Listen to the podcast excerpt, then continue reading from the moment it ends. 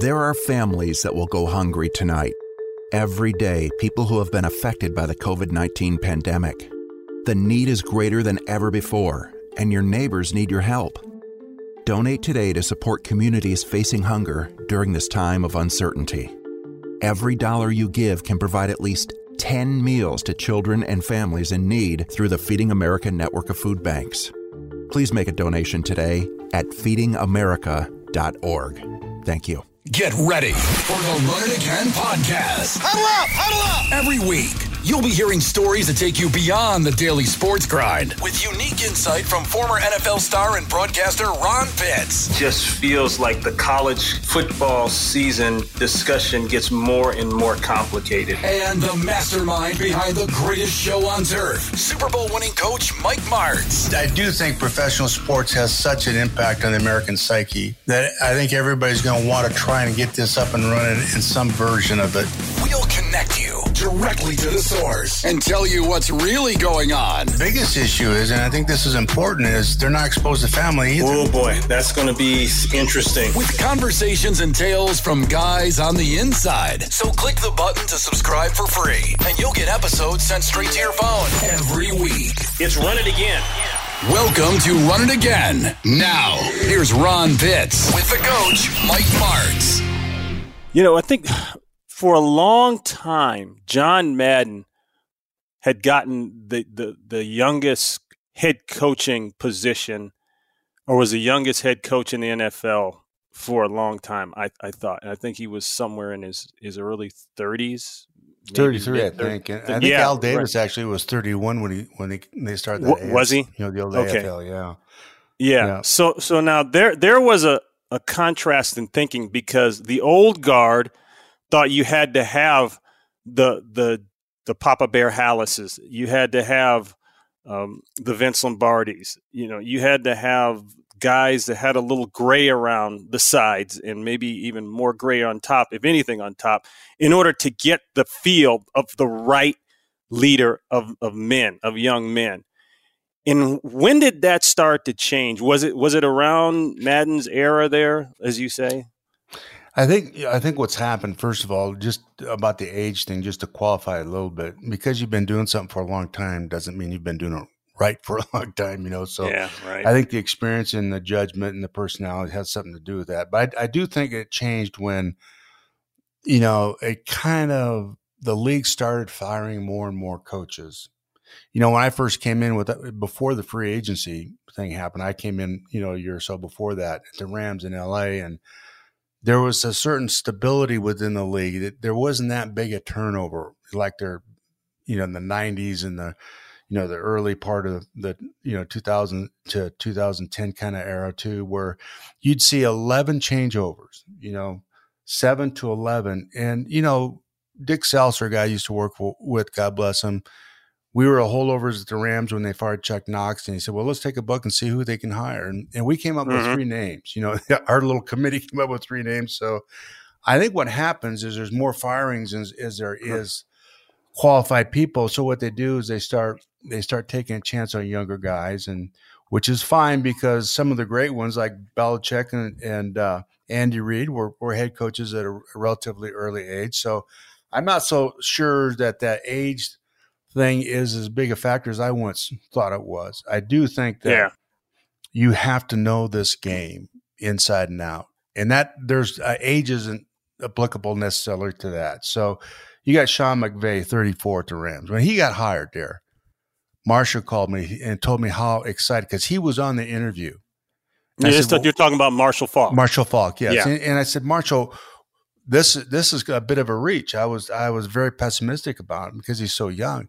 He said, Mike, if you sat in there in that interview and listened to him and the conviction he had and the knowledge and the details, which is really critical to me, that's the number one thing is these guys being able to know and understand the details of the game, not just at their position, but the entire game. And so he's Yeah. really unusual, and and he is extremely unusual, and as was Belichick, because he was in his early thirties at the Browns. Was he not? I, I think he was, or or thirties, somewhere in there. And you know, Sean Yeah. Payton probably around forty or whatever. So all these guys that the the commonality there to me, Ron, is that they're they really know football, not just what they coach, but they know the entire game exceptionally well. They're really top notch guys do, and they excel at the position or the coordinator's job that they do.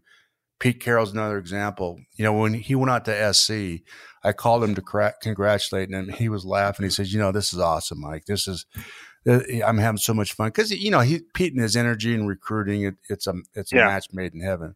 Yeah. And then uh, I was talking to him about you know the football side of it, and the Pac-10 was going to see some blitzes that they'd never seen before, and he knew how to adjust them. So the intricate part of that, and where experience is such a big factor to me, is you don't have to figure things out during a game or in preparation. You've already seen it, and you know how to respond. That's the big plus of having experience. But if you've got assistants on on your staff with great experience, like basically Sean McVay had on defense when he initially took the job there, um, that can help you buffer through.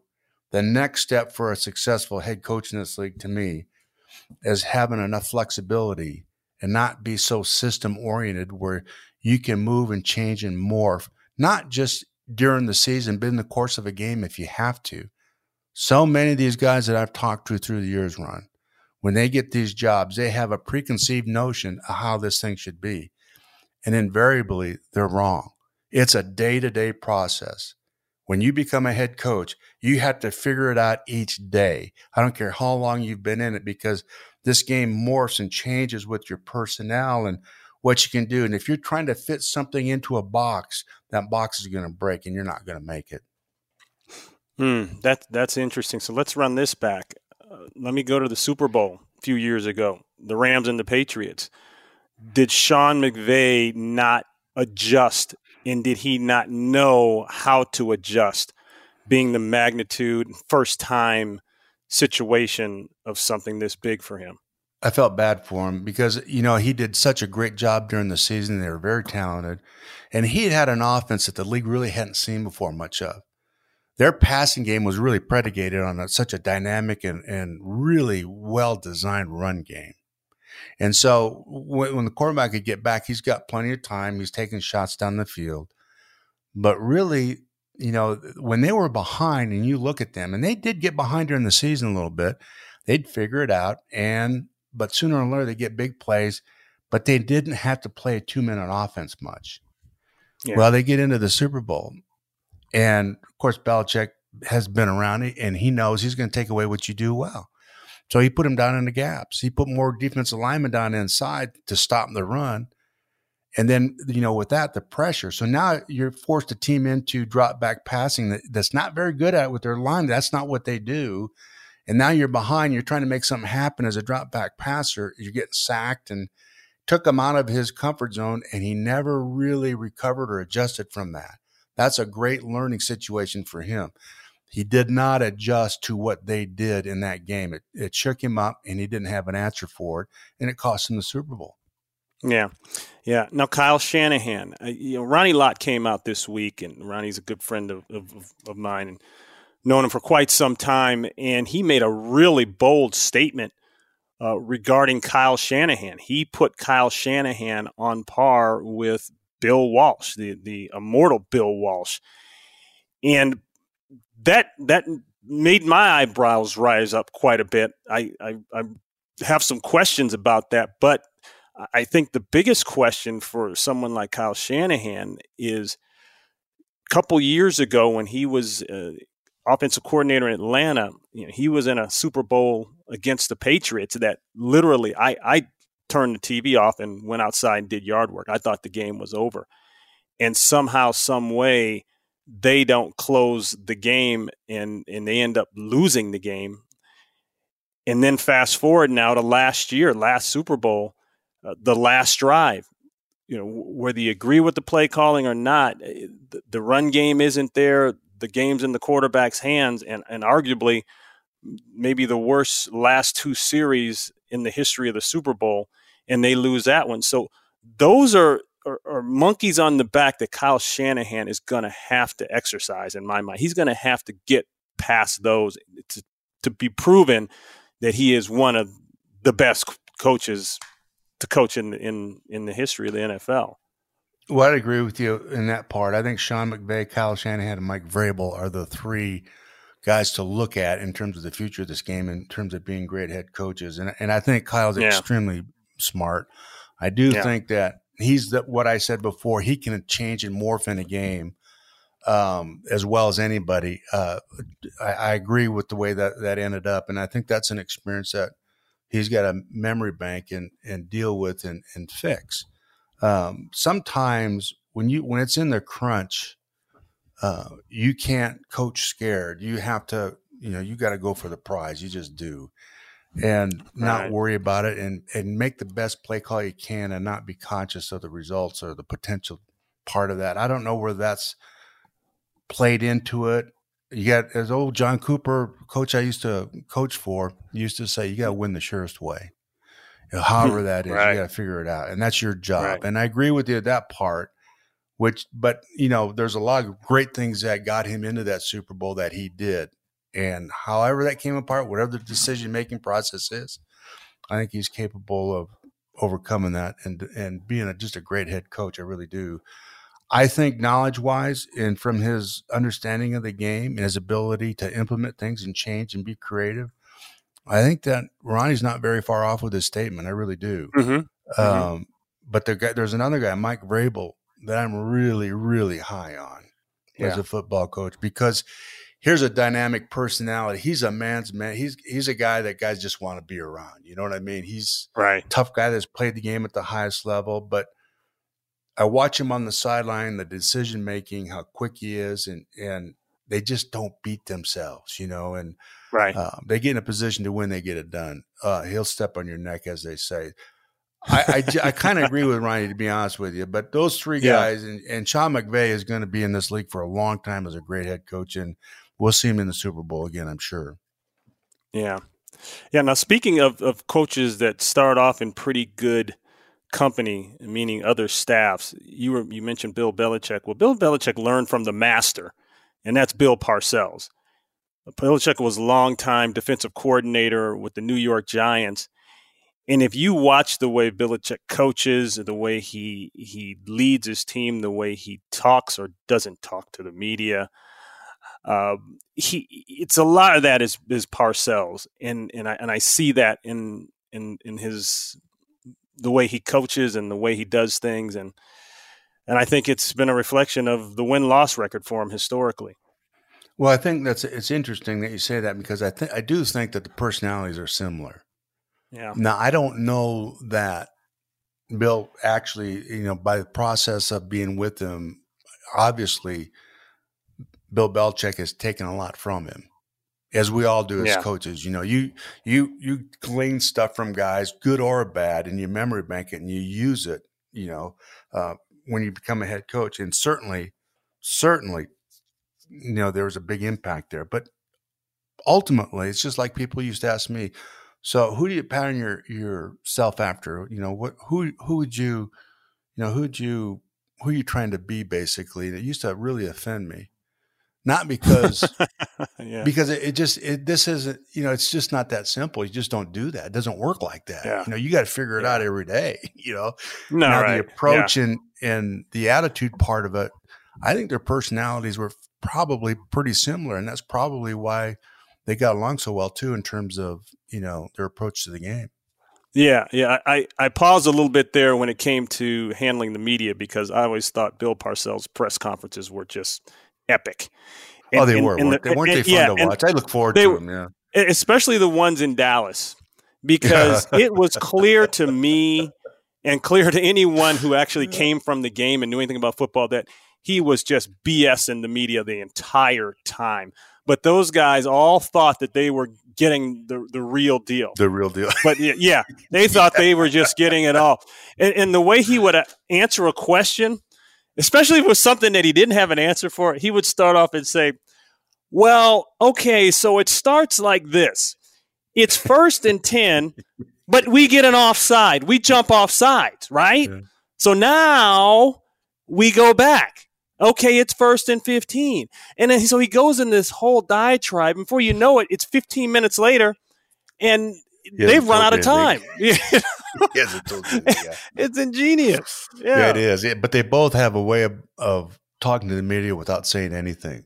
Without saying anything. Oh and my I think, gosh. and that's Yeah. really important. You know, um, with all respect to the media, you know, obviously, you know, they're trying to get a story, and and that's Yeah. what their job is. But Yeah. they'll go at any length to get it and report just about anything. So you have to be careful, obviously.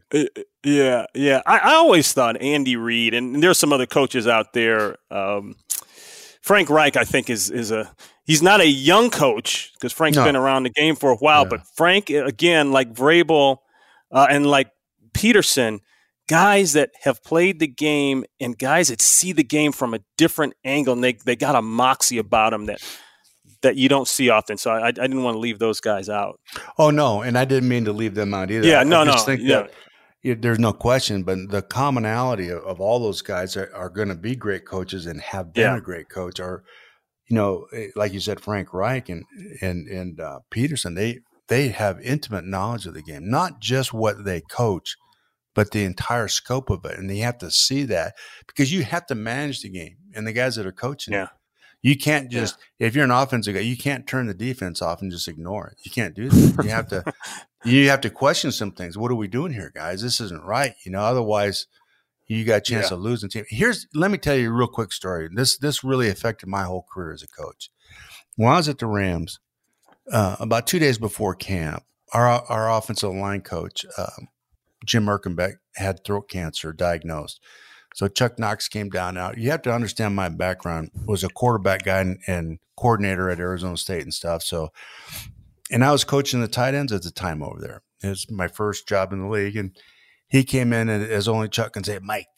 He said, uh, Jim Erkenbeck, he's uh, got cancer. You got the offensive line. I said, what? Yeah.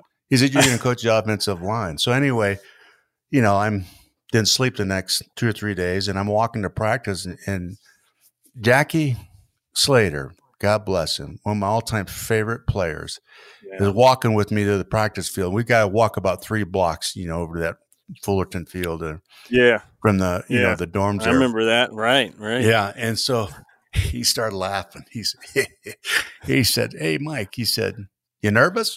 I said, "Of course I'm nervous, Jackie. I'm scared to death." And he he said something to me that I'll never forget. He said, "Well, if you can just tell me or show me one thing that will help me or help me be a better player, you got me." That's right. And I never Yeah. forgot that. So as Yeah. players, as these new head coaches come in, they figure out pretty quickly whether or not this guy really understands the game and knows it and can help them. And that's why there's enough of them that come in for a year or two and then they're gone because the players just they just turn them off. They figure it out that this guy's faking it. Right. Yeah. Well, yeah, they just don't know. And that's why I say the knowledge of Yeah. the game, if you can't demonstrate a terrific knowledge of the game and, and tell these guys how, you know, how they're going to play the game and, and how to win, if you can't express that because you don't know it, they find that out pretty quick.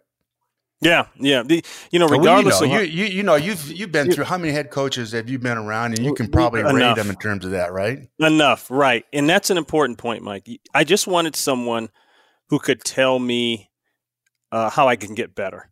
Right. That's all. Exactly. Yeah, That's what right. coaching I- I- is. Yeah, I didn't need the whole mental game. I didn't need the berating. I didn't need, you know, some guys need that. I, I think that's what certain guys like Parcells were good at. They knew how to coach certain people. Some guys need to be yelled at. Some guys need to be criticized in front of the whole team. Some guys just need to be pulled to the side quietly and say, now listen, you know, that was crap. You know you can do better than that. That kind of stuff affected me more than anything else. You know, because Yeah, no that's how Every- was. But yeah, you know, every player is different on the team, and you, you use Yeah. different methods to reach these guys within your own personality. You know, you don't have to become a different person, but you know, Yeah. when you walk out on the field as a coach, you just kind of, at least I felt like you just are a different person. You know, you're amped up, you're hyper, hyper sensitive to everything that's going on. You know, Ron, one of the Yeah. things that that I learned as a head coach on in the practice field that I didn't realize I learned was I started you start watching body language, not just players but coaches as well. Hmm. And you Yeah. figure out real soon when you have a problem someplace, either with a player or a coach or whatever. You, it just and you just become sensitive to it because you are amped up so much and so aware of what's going on. And and sometimes you can address problems before they know there there there is a problem. Yeah. Yeah, you know, Andy Reid is is a special person for a lot of reasons, and, and he is for me personally.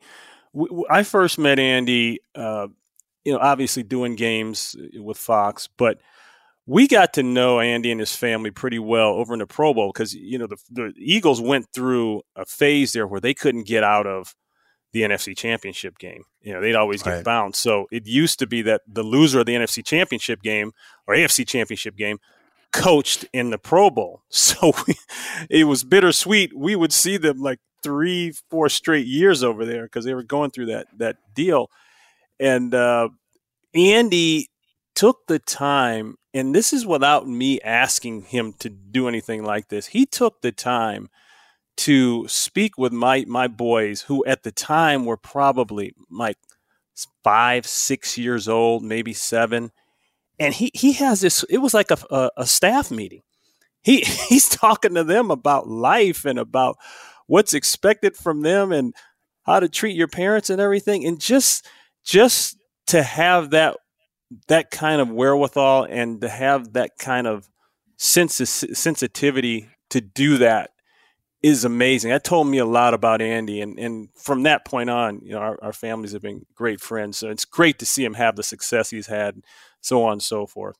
Uh, no question. You know, when I first got the job there, you know, they had the owners meetings, and, and Andy's wife and my wife became pretty good friends in a short time down right. there. And right. but he is one. He's probably if you polled all the head coaches in the league and say who's you know, like they do in golf, you know, the nicest guy in golf. You see that in the golf magazine if you ever read those things. But he's yeah. probably the favorite guy in the entire league. He's he's one of the all time good guys. You know, everybody loves yeah. Andy Reid, and that's why everybody's so excited when he won it finally. That you know he deserves it. If anybody deserved it more, yeah. I mean, it would be Andy Reid. So we're really excited that that happened for him, and you know, hopefully he's got continued success now with this quarterback situation. That yeah, that's right. Yeah, and uh, I, I, didn't want to leave out his wife, uh, Tammy. She's she's oh, she's she is the ball yeah. of energy now. she is. she and she Julie had a, a good time. Person. Like yeah.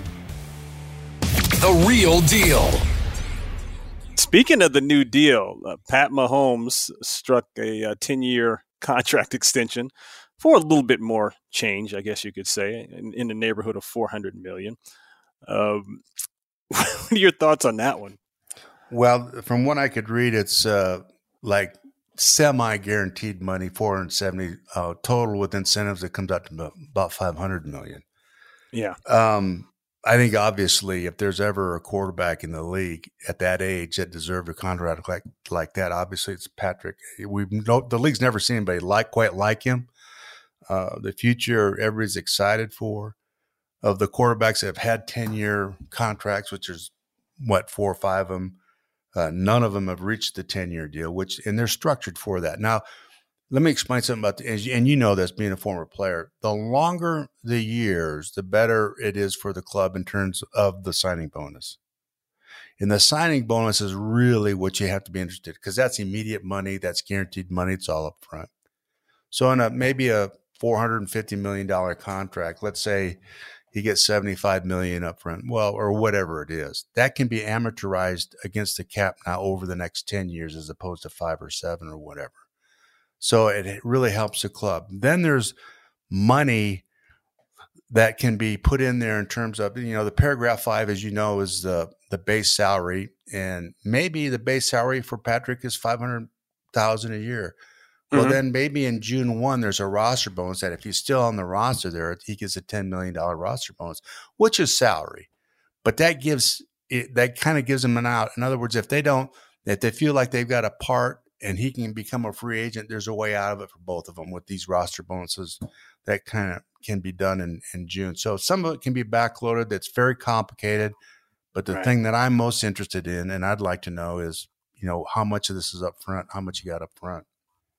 And then someone hit me with this one yesterday, and I kind of got a little twisted up because I, I, I love the guy as a player. I think he's the right fit, but he hasn't done it yet. And I, and I know that ignites a firestorm of questions and accusations about what he's got around him, blah, blah, blah, blah, blah. But someone said, okay, well, then the Cowboys now have to give Dak Prescott at least that.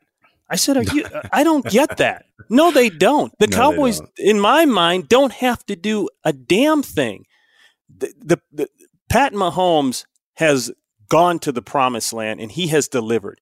He is the face of the league, along with some a couple other guys like Russell Wilson's up there. He's gotten his ring, but there's a big difference between a 10 year, 400 million plus contract extension when you've won the Super Bowl and when you haven't won the Super Bowl. There's a lot of distance in there.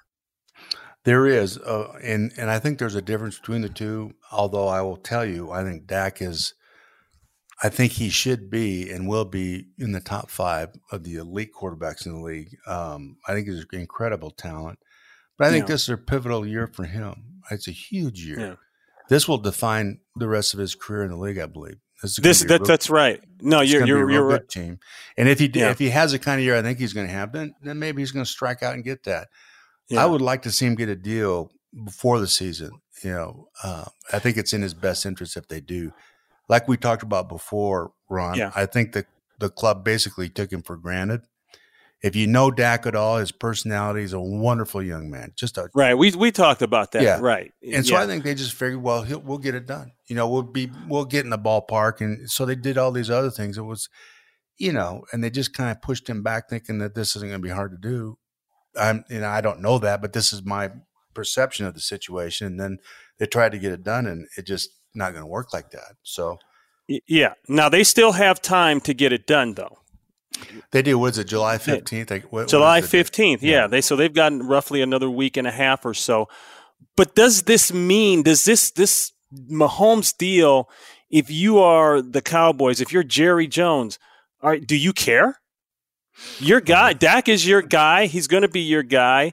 You can keep him for the one year tenure that you've signed him for the franchise tag, and then go to the table next year and run it that way. I mean, there's a couple different ways they can run this, but they, I don't feel like they're under the gun by any means to react to the Patrick Mahomes deal. Well, no, yes and no. I, th- I think there's a statement here that the Cowboys are making that bothers me just a little bit. Uh, not hmm. getting this deal done. You know, there's a conviction in Kansas City. Whether they won the Super Bowl or not, I think Patrick Mahomes was Mahomes was going to get um, a substantial contract. I really do. Now, had they lost yeah. the Super Bowl, I, I, still think that it's going to be relatively similar to what he got. But the, I don't know that there's that conviction in Dallas about uh, Dak Prescott. Right, right. And right. Uh, yeah, that's a message missing. That's a subtle yeah. message. Hey, we really love you. We like you. Yeah, but we just see. Yeah. Know? And with the, yeah, you know, with with the uh, uh, the amount of money each club gets every year, you know, for the uh, you know, it's it's going up and up. So the salaries are going to go up. So all the players in the league are excited about the contract with Patrick, I'm sure. So, you yeah. know, the cap money is going to expand every year and it's going to go up exponentially. So, yeah, I just yeah, don't next- know. It, it the, and the other part of this deal with Dak is by postponing it and pushing it back a little bit, maybe they're, they're not quite sure. Yeah. Maybe they're just not sure that he's you know, like you said, there's he hasn't done it. He hasn't, you know, all that stuff. So like, like, this is, you know, it's like a guy who's been dating his girlfriend for I don't know, good good period of time, and he's taken her on trips. He's bought her clothes. He's uh, you know done everything except buy the engagement ring. I mean everything everything. He bought her a Ferrari, yeah. did this for her, took her on trips and all that, but everything but the ring. So we'll see if Jerry parts with that ring anytime soon. Uh, interesting story. We'll move on from this. Uh, ESPN, NFL Network, they were not the first ones to report this story and break this story yesterday on the Mahomes deal. That honor belonged to a young woman named Katie Camlin, a liquor store employee who tweeted at 12:21 p.m. after a front office employee with the Chiefs came in and bought six bottles of Dom Perignon and said, "There's a big signing that's about to go down. We want to be ready." and she tweeted it. So she was the first. I want to make sure she gets that credit. Uh, okay, Katie, you, you got the credit. If no one else gives it to you, girl, I'm I'm giving it to you. All right. And the sad part about it, she later deleted it, her tweet, because she got nervous, thinking she did something wrong. No, poor girl. Yeah. oh my gosh. Anyway, good job, Katie. So, Mike, training camp is uh, coming up, and good, bad, indifferent. Um, training camp to me was always, man, a nightmare. It was just the hardest time. Love the football part of it, but not that way. Twice a day, one on one, seven on seven, pound your ass in, and then pound some more in the meetings till about ten thirty at night, and then get up and do it again. It was yeah. Mike. It used to be so bad when we'd get a day off. A Monday, a Sunday was considered a day off after going all week long in two a days. They'd give us Sunday morning off, but we'd practice in the afternoon, and that one would be in shorts and shoulder pads. That oh, was like a good old days. Yeah, we we do walkthroughs at night as a third practice. Yeah, no, that's it was hard practice. on. Oh, yeah, it was hard. Gosh. It was hard. It was tough duty. Um, yeah, I, I think the biggest issue for me with training camp these days is the amount of contact that's been limited. Linemen inside, they they have to get in contact shape. It's not yeah. fair to go in and play a game without doing enough of the collision work that you have to do. And it's just that's the, that's this game, and you do have to practice it. And by trying to eliminate that, uh, in the training camp or reduce the numbers, I think is it affects the quality of play to some extent. So, I think that um, you know what they did, you know, the collective bargaining agreement. What was it? Uh, I know eight nine years ago. Yeah, right. I, I, think was hard for young players because they don't get a chance, like you said, to go through that intense scrutiny of their skills and development and the mental part of it that the veterans had been through. And now it just kind of changes the game a little bit. Yeah. So now, okay, here we go. COVID 19, the NFL last Friday sent out a memo detailing uh, the COVID 19 protocol specifically for training camp and the preseason. And by the way, it looks like they're going to be going just with the two preseason games uh, in, in lieu of four. And I know that's been talked about for a long time. But a couple of things that they have to get done. One is uh, the teams will need to perform what they call contact tracing. If any person tests positive or possesses symptoms of the virus. So, in other words, they're going to trace back to who are you with and who are they with and try to somehow connect the dots on this. Another item is any person in proximity of an infected individual will be required to be tested for eight straight days, eight straight days of testing, regardless of the test result. Then, if a person who tests positive, they must remain away from the team facility for at least 10 days. I want to see that one happen. Unless testing negative twice in a five day span hmm. after a positive test. So, so let me read that back one more time.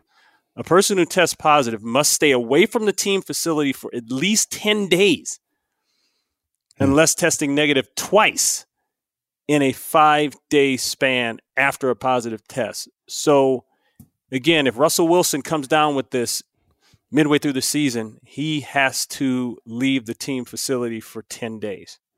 I guess he's going to scatter mm, something. Interesting.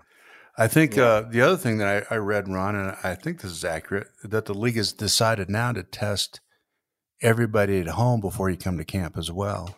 Kids, well, yeah, that wife, right, girlfriend, yeah. you know, all. So anybody that you live with, also as an NFL player, that's uh, right, you're getting tested family, family yeah, or family. acquaintances. Yeah. So that would that, right. they found a way to loop the single guys in.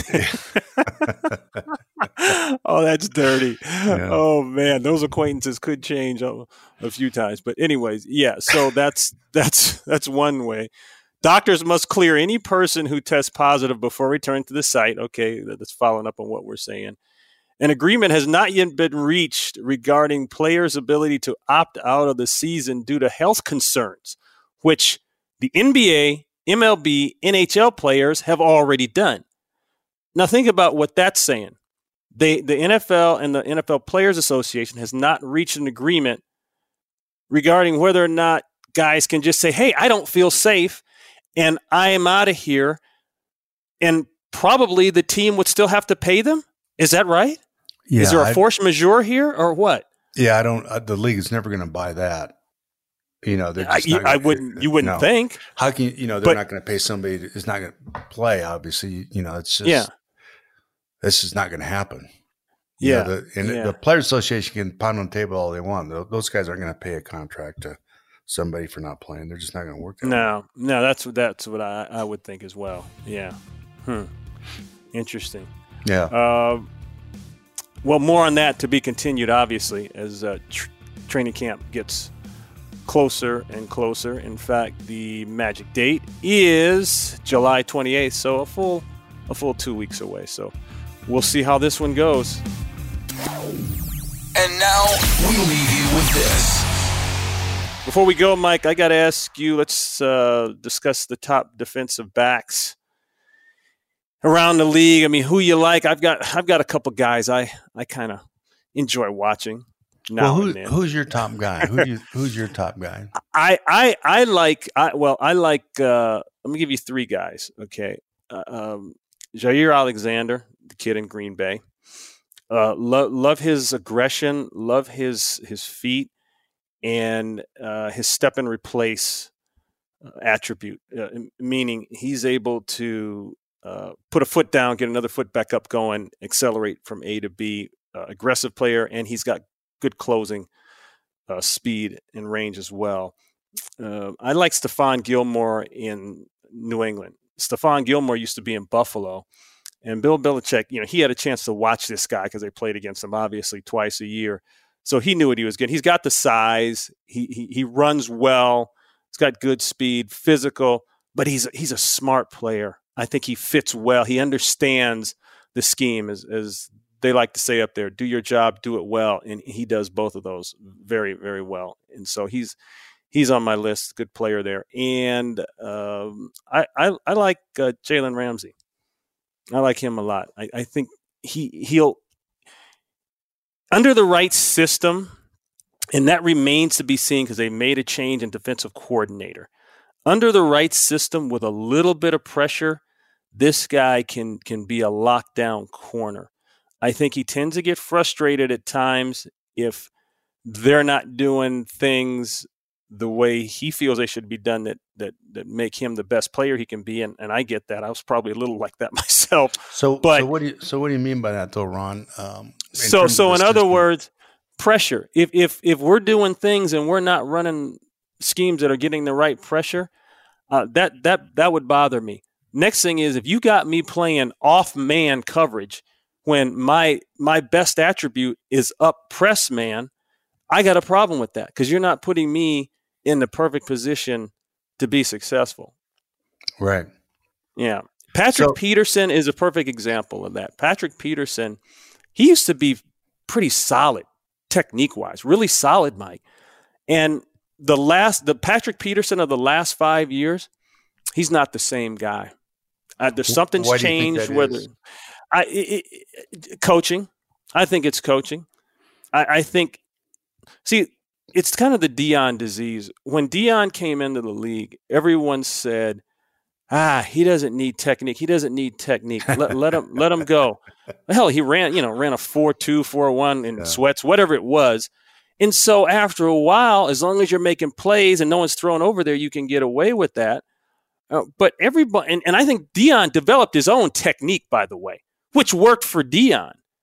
But not everyone can get away with that. If you're not running those kind of numbers, you're going to need some kind of technique in this game. This is like saying, oh, well, he's a left tackle. He's got long arms. We don't need to teach him to kick step he'll be okay. Yeah, yeah, that no. doesn't work that way. Yeah, no. I think one anyway. of the things that that Deion did that people don't really realize is I'm sure he did his homework. He knew, yeah. you know, he knew your guys, your receivers, but in particular, he knew the quarterback. Yeah. And you know the really yeah. great ones have a great feel for the helmet of the quarterback and the eyes and the footwork and when he settles yeah. there's a certain amount of time that that ball's got to come out and I think what you said earlier too is the amount of pressure. So many, so much of this is predicated on the quarterback has just so much time. And if he has more than that, I don't care who you are, you're not going to hold up. Not against good receivers yeah. and man to man coverage, you know. And so I think really the for me, I'd, I'd have to look at all the press, the guys that play up and press and and how good they are at it. And the the thing that bothers me so many times, particularly with the Cowboys down there, is when they when they would press on third down, third and four, third and six, invariably there's a you know illegal jam or holding or whatever, and that's just right. technique stuff. That, that's, that's just technique. sloppy. Yeah. That's just being sloppy right. and not having confidence and all that good stuff. So, well, the one thing that we left out a little bit in the DB thing are the safeties, and I've always felt Ron that that position yeah, right. has been dismissed as just an also ran position so many times by people. And in game planning, to me, the most critical position really after the pass rusher is are those safeties because uh, they make a difference between a four yard gain and a 20 yard gain or without question you know? Uh, yeah i should and even more even more so well even more so for me than than the corners because the corners you can protect corners with somebody you can get a guy out there or or you can lay him off and undercut it, or you, you know, you know the limitations of the guy, and you can kind of help him. If you yeah. don't have a safety, if you don't have that guy in the middle, it, that you know that can make a play on the ball in the air or direct traffic or come downhill, make sure tackles. I always looked at safeties, how good tacklers they were, and their yeah. their key and diagnose. The, the, to me, that was so critical in game planning people. You know, because they will also tell you coverage for the quarterback. So we'd sit in the quarterbacks and we'd spend our time looking at, you know, these safeties, trying to get an idea. And then, and then we kind of look at the, I never cared so much about the corners, you know, because I always felt so good about our guys could beat anybody, you know, because mm-hmm. they were so quick in and out of stuff. And we just figured, you know, you do what you're supposed to do, you'll win, you know, provided the quarterback he'll hold up, you know, in the pocket and the protection time is critical for any good corner. You know, all the great That's corners right. that have played in this league, there's a pass rush going on. Without a pass rush going on, I mean, you can't separate the two. They, they like you said in the very beginning, Ron, it's just married, as you know. Being out there in the island, you know, the clock goes off and that ball should be out of there. That's right. Yeah, that's right. No, and I I, I made a mistake. I said defensive backs. I was speak, thinking specifically corners, obviously, because I didn't oh, mention oh, yeah. any safeties. No, I understand. But yeah. but but you're you're right, Mike. We, we'll we'll come back here maybe next week or down the line here, and we'll we'll break apart each position and we'll get to those safeties. But yeah, you have to have a safety that's got certain awareness in the field. I I always felt like my best safety was a guy who had range and had great vision and anticipation.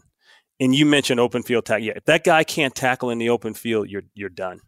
You're, well, well for me, in the, the short time I was in the league, actually, Ronnie Lott was a phenom. I mean, yeah. I've never seen anybody yeah. like him. Yep. I saw him come from the middle of the field and blow a back up onto the line of scrimmage. It just in a heartbeat.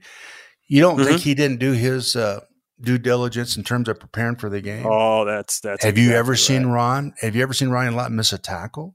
That ball's in right. the air, he's gone. I mean, the anticipation. Right. If you want to study what a safety should be like, what they what they look like, you go back and look at his career. Yeah, yeah, and and, and the key thing to study there, Mike, is not so much. Okay, so in high school, the kid will go when the ball's left the quarterback's hand. That's when the safety will break on the deep ball. Okay. Then in college, the guy will go a little sooner. So he'll go as the arm's coming forward. But the pros go as soon as the hand comes off the ball, or they study enough, to your point, where they find another indicator. Maybe something else starts to move that that begins the throwing. They go on that. And so, that's the difference. That's why I think young quarterbacks get in trouble when they get to the NFL. So when you're developing a quarterback run, I get excited about talking about this stuff because now we're, you know, we're talking now we're in your football. wheelhouse. the first thing you talk to quarterbacks about is how they use their eyes before the snap, yeah. as they're getting back, what they're looking at as indicators. And the safeties are yeah. the same way. You know, the safeties will look at these quarterbacks and watch their head. And so many safeties – quarterback looks left and they break left. It's so stupid because he ain't gonna throw the ball unless those shoulders are going with the head. That's you know right. I mean? So That's all right. those little yeah. details. Yeah. He he looks left and there's a twitch. So you, you're looking at the shoulders of the quarterback and the tilt of the. When you drop back and you're a quarterback and you're to throw it out to the left, when you drop back, your your upper torso is in a different position slightly than if you're throwing to the right. Just is. Yep. You know, That's they're right. really great. They understand that. They know Eric Allen. I used to talk to him a lot about this stuff. He'd laugh. He says, "You know, there's so many quarterbacks um, that you just know when the ball's coming over there because they, They tip before it. yeah, they tip Yeah. it and, and how they Yep. drop and how they set. You know, the thing that's kind of thrown some uh, football off a little bit in from the safety perspective is this shotgun because there's no rhythm. There's very little rhythm in terms of the footwork for a lot of them back there. So whether it's a three step, so in other words, if it's going to be a quick throw, some of the quarterbacks are still taking a quick three after the snap, which to me is too late.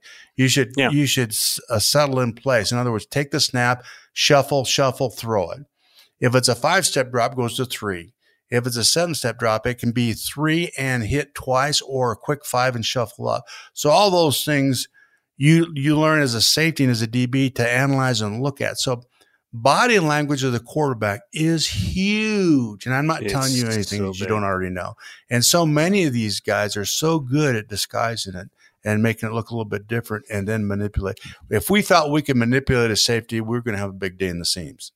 You're damn right. No, that that's what it's all about. We're playing Marino one year, and we've got a, a cloud trap set up, Mike. I, you, know, you remember got the you. old cloud Yep. Oh, trap? yeah. yeah, Yep. right. We we I'd roll out as a corner Uh, in the flat, and then then center field turn and jump anything that was coming underneath. So you know, Marino had a lightning quick release. You, you couldn't you couldn't bust up any leather on his throws because the ball was just out so fast. So one week I said, "Damn it, I'm going to get this guy." And I watched film, Mike. I swear, I watched film all freaking week long, and all I watched was what is giving me a indicator. What is telling me the ball's coming? Is he stepping first? Is the hand coming off the ball first? Is he doing something else? And the more I watch him, I finally got it down to he was ever so slightly slinging that left elbow before he started that torso twist because he threw the ball from his waist, Mike. Yeah, You couldn't oh, yeah. see the ball. Yeah, Right. it was just like, and and so I just would run that thing. But I think I actually broke the VCR. I ran that sucker back so many times. But as soon as I saw that elbow flex out a little bit, that hand come, I was gone. And we ran the coverage in the game, and he threw it, and I jumped it and picked it. And it was- Nice. but it was but it was all because I I just honed in on it so many times. I watched so much film, and in the film room, Dick Jauron stopped the film and said, "You know, Ronnie, in the in the up in the press box, I thought you were a little early on this. I thought you you guessed, but now that I look at it, that's the only way you were going to make that play because you couldn't get a Right. Marino throw any other way." But but Ron, what you did goes back to this coaching thing. What you did somewhere along the line, the coach should have had that broken down for you and let you know that. You know what I mean? The really great Yeah. ones will go beyond like you did. They'll, they'll take their stud, their film study way beyond. And Yeah. and that's you Yeah. know that's what Eric Allen did. That's why he was such a terrific corner in my mind in the league. You know, he was a great Yeah. corner, a little guy, but just a great corner. They understood it at a different level. There's a difference in terms of being able to play it, having the skill at a different level, and then understanding the game at a different level. And that's what you did. And guys that do that survive, not only just survive for a long time, but they play at a high level continuously. And, you know, I've, what you did, I don't know who your position coach was, but It was I- it was Dick Jauron. Oh, it was Dick. So It was Dick I Jauron, promise you, yeah. I promise you, Dick memory bank that and then coach it after that because that's what I did. that's what I did. So when I when I coached quarterbacks, I learned funny. something from every quarter. Because I asked, "Why did you do that?" He said, "Well, I saw this." I said, "Okay, good. Well, I'll memory bank that. I Write it down. Then I'd use it." So I every year I learned something new from every quarterback I ever had and used it to help the next guy get maybe just a little bit better. So you don't go through that long process again. Yeah, that's see, that's what the great ones do. See, my that's, that's why you're a great one, right there. No, That- I don't that little if you'd stuff. agree with. I survived. and, then, and then you know what they do to you once you got it down. They say, "Okay, pump fake him." Yeah. and take but him you know, deep. Ron, but, Oh, but Ron, man. still the pump fake. There's still there's still a lot of you can tell a pump fake uh, from a lot of quarterbacks. If you study it Just enough, in the you can. body There's a difference. Yeah, You know yeah, bogus, there's a you know. difference. Well, you know, Yeah. Favre, when we played uh, Green Bay in 01 in the in the playoffs, you know, we picked him off five times, two two or three pick sixes, I think, and you know, we were kind of a cover. T- people thought we were cover t- two team, but we really weren't. So Lovie Smith was our coordinator, and they showed um, basically zone dog or a three deep structure. And they're so convincing. He came out and threw two to Aeneas Williams and cover two. He, Aeneas just sat there, but Aeneas did his Yeah. homework too. Aeneas Aeneas did his homework. smart. Yeah. Yeah, yeah, he was a smart guy.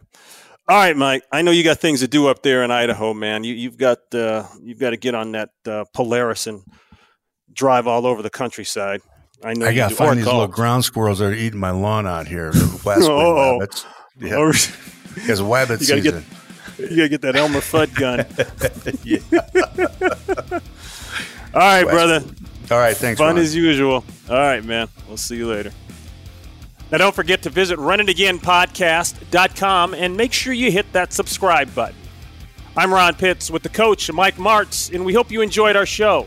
Be sure and join us every Tuesday for a new episode. Next week, we'll take you inside the NBA training bubble at Walt Disney World. Just remember, we're two old pros trying to make you think a little. Be safe, everyone. Run it again with Ron Pitts and Coach Mike Martz, a Benstown and McVeigh Media Podcast Network's production. Executive produced by Roy Hamilton, producer Ted Woods, and technical engineer is Kevin Horton. You can follow us on Facebook and Instagram by searching at Run It Again Podcast.